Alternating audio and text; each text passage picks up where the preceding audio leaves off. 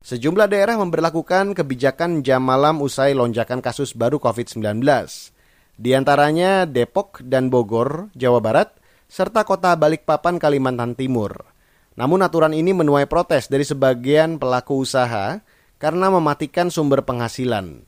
Simak laporan tim KBR yang akan dibacakan Valda Kustarini. Usaha kafe di Depok, Jawa Barat makin terseok-seok dengan pemberlakuan jam malam sejak akhir Agustus lalu. Aktivitas bisnis dibatasi sampai pukul 6 sore saja. Andri Bagus, pemilik kedai kopi di Depok, terpaksa mengubah jam operasional kafenya. Dulu, ia dan seorang karyawannya biasa bekerja mulai pukul 4 sore hingga 11 malam. Namun, kini mereka mesti buka lebih awal agar bisnis tetap berjalan. Tadinya kan kita bukanya sore hingga malam. Karena jam malam ini jadi bukanya siang sampai sore. Biasanya dari jam 4 sore hingga jam 11. Semenjak ada jamnya malam kita mulai buka jam 12 siang hingga jam 6 sore untuk pemesanan di tempat. Kalau untuk take away sampai jam 8.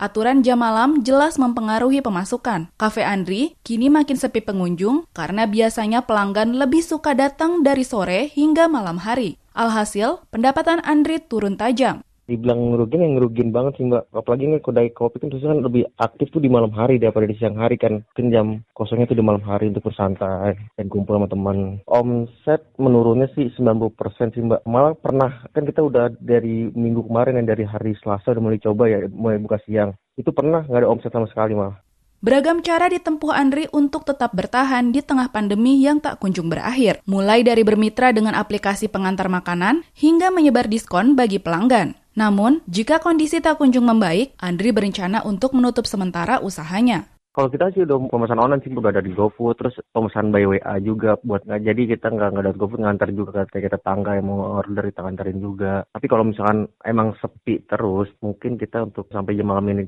di berlaku kita tutup sementara sih mbak. Meski sudah diberlakukan, masih ada sebagian tempat usaha yang buka lebih dari jam 8 malam. Salah satunya warung makan di Sukma Jaya Depok. Putri, sang pemilik, mengaku tak mengetahui tentang aturan itu. Apalagi banyak tempat usaha lain di sekitar warungnya yang juga masih buka seperti biasa. Cuman kalau ngikutin peraturan jam malamnya belum, masih kadang masih jam 8, jam 9 gitu. Tapi emang udah nggak ada orang sih jam segitu. Alasannya ya karena ngelihat sebelah-sebelah juga belum ngikutin. Jadi ya kita masih sama gitu. Terus belum ada kayaknya peraturan langsung gitu belum ada. Menurut Putri, warung makannya sudah kembali buka secara penuh sejak pelonggaran PSBB di kota Depok. Namun, belum banyak pembeli yang datang, apalagi makan di tempat. Mayoritas memilih memesan lewat daring atau dibawa pulang. Omset per hari warung Putri paling banter hanya 50% dari kondisi normal kemarin sempat setengahnya aja Mbak, cuman pas sudah PSBB kan kita ngikut yang sebelah-sebelah juga nih. Udah pada normal, kita ikut normal juga gitu sih. Paling rata-rata sekarang dibungkus sama online banyak itu aja. Aturan jam malam pastinya bakal bikin Putri tambah merugi. Namun, tak banyak yang bisa diperbuatnya selain mengikuti keputusan pemerintah.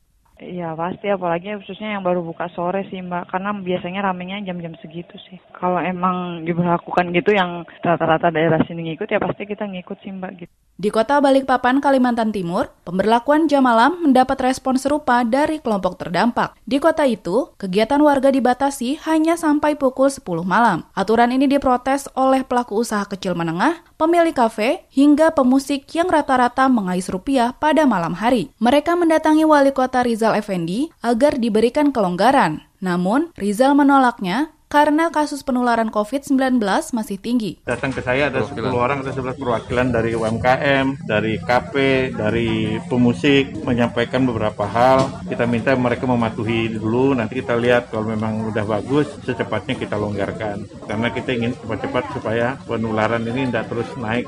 Aturan jam malam mendapat dukungan dari Ketua Satgas Ikatan Ahli Kesehatan Masyarakat Indonesia, Budi Haryanto. Ia menilai wajar aturan tersebut diterapkan mengingat lonjakan kasus yang makin tak terkendali. Apalagi temuan kasus terbanyak berasal dari orang tanpa gejala.